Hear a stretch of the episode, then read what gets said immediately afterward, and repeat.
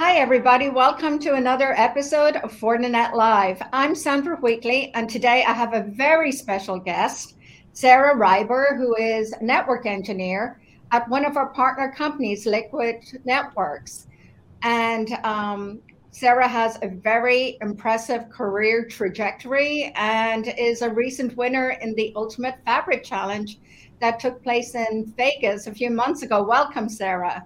Thank you so much, Sandra. Thank you for the opportunity to be here. Well, I've heard lots of great things about you, and I'm really excited to have this conversation with you today. Um, let me congratulate you on a spectacular win um, a gold medal at the Fortinet Ultimate Channel Challenge is no mean feat. So, could you share a little bit about the experience and what you attributed to your great win? Sure thing, Sandra. Thank you. So, the Ultimate Fabric Challenge is such a fun and exciting way to get hands on experience in the Fortinet products. I really like the aspect of it that allows participants to immerse themselves in the security fabric. Although being familiar with the UFC challenge, this one was a little bit different for me in the sense that it featured a lot of new FortiOS 7.0 features, which I actually haven't had much experience with. So the opportunity to get that hands-on experience in a modeled customer environment was very exciting to me. Um, I would say a few different factors contributed to my win. The primary being my real life daily experience that I have in configuring and managing the security fabric. Along with this, I am lucky to work at a company where I get to work alongside exceptionally talented engineers and I get to learn with and from them. I would say another factor is my competitiveness and the confidence that I had in my abilities to ultimately surmount the challenge. The combination of all these factors allowed me to work through the UFC objectives quickly and correctly. Awesome. And I think you just made some really great points, which kind of brings me to my next question. Um, when you talk about believing in yourself and the confidence, I think they're really important factors. Um, is this something you, as you decided to take on a career in STEM and kickstart your career, were these factors that helped you along the way? And could you explain a little bit about how you came to decide to go into cybersecurity overall? Sure thing. Um, I think my my interest in STEM developed in early middle school and grew as I went into high school. I've always loved and excelled in math and science, so I had a feeling that I would go into a STEM career. I just wasn't really sure what direction I would go with it in.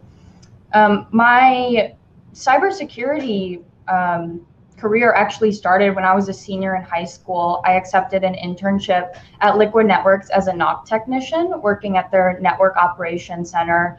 Originally, it was just kind of a way to make some extra money, but very quickly I developed that interest in the technology field. From this, so my experience in the NOC, I actually learned a lot about myself. So there was really no just knowing what I wanted to do and I really never started off with the confidence that I have now. It was all a process. So through my NOC experience, I learned that I really enjoyed solving problems. So I found a satisfaction in the whole process of problem identification, the critical thinking behind it, and solution implementation. From this, um, this newfound joy that I had made me want to take on additional roles and responsibilities. And it really sparked my desire for learning new skills. From here, I went on to become the NOC training specialist. So I trained new hires, developed processes, and created NOC training and instructional material. And then I, I just became interested in the cybersecurity field. So I figured, well, you know, everyone kind of changes their degree path. So I enrolled in a cybersecurity degree program, and I actually really, really enjoyed the technology aspect of it, and even more so the security aspect of it. And then this is when I started taking my NSE exams, my NSE 4, my NSE 5, and that really allowed me to advance at Liquid Networks to a junior engineering position, which is where I'm at now. So to your point, it I never really started off like, oh, I want to do cybersecurity. I I've always questioned my abilities, so it's been a learning process, but you that's what one of the things I think that is best about this career is it's const you're constantly learning new information, you're learning new skills. And I think that's one of the things that I loved most about cybersecurity is it allowed me the opportunity for growth. It allowed for variety, the problem solving, and most importantly, it was also something that I could contribute to that was impactful to the world. That's, you know, um, I, I love how, you know, you've really talked about your, um, this being a process and in terms of the confidence and really believing in yourself because you know fortinet has a lot of initiatives. Our, our major initiative is our taa taa initiative that really at the core of that is our NSE training. And that's really designed to close the cybersecurity skills gap. And of course a big focus of that is bringing more diversity and more women into cybersecurity. And one of the things i've heard over and over again is that you know, for women going into STEM, it can be kind of a lonely path. Um, there isn't always that support, and um, really uh, being exposed to cybersecurity early in your career, early in your um, education, is incredibly important and really helps. And it's one of the reasons why we started this year an internship program to expose young students to cybersecurity. And I love how you talked about your first exposure was um, in high school. Um, would you agree that some of these things are, are very important? Oh, 100%. I think that's honestly, I think the stepping stone to really getting in a technology, the technology field is finding an internship because nowadays you can learn as much textbook information as you want, but it's really about that hands-on experience that gets people excited about the products, gets people excited about these different pathways that they can take in the field. So I think that's awesome that you guys are doing an internship. That's very exciting. I, I wish I was able to do that. That's great. That's very good to hear. Well, thank you, Sarah. Now, I have been told that you're also an NSE 7, which um, is a huge accomplishment. You did talk about this a little bit earlier on in our conversation, but how has the NS Fortinet's NSE training and certifi- certification program helped you in your career growth and in particular in your current role? Right. Each of the NSE certifications have been essential in my career.